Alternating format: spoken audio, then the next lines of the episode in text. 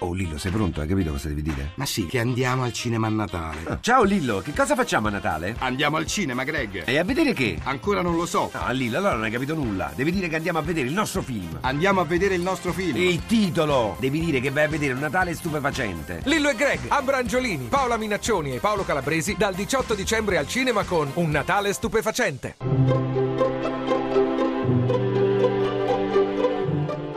Il pensiero del giorno.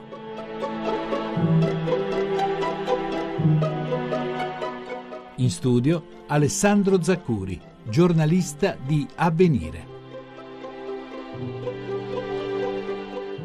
Un buon proposito per la giornata di oggi, portare qualcosa a casa per le persone che amiamo, riscoprire nella giornata di oggi, anche se non ci sono ricorrenze particolari, se non ci sono compleanni, feste comandate, riscoprire la gioia del dono, solo per esprimere gratitudine e affetto.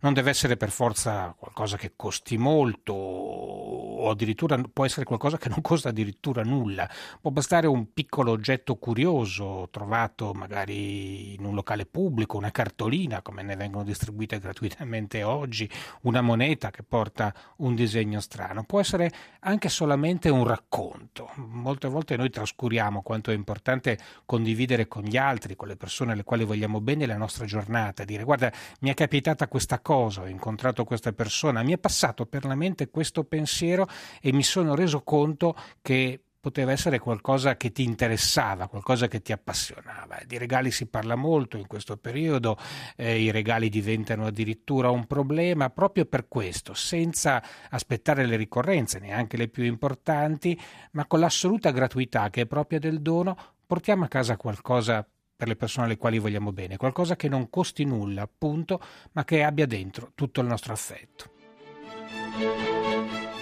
La trasmissione si può riascoltare e scaricare in podcast dal sito pensierodelgiorno.rai.it.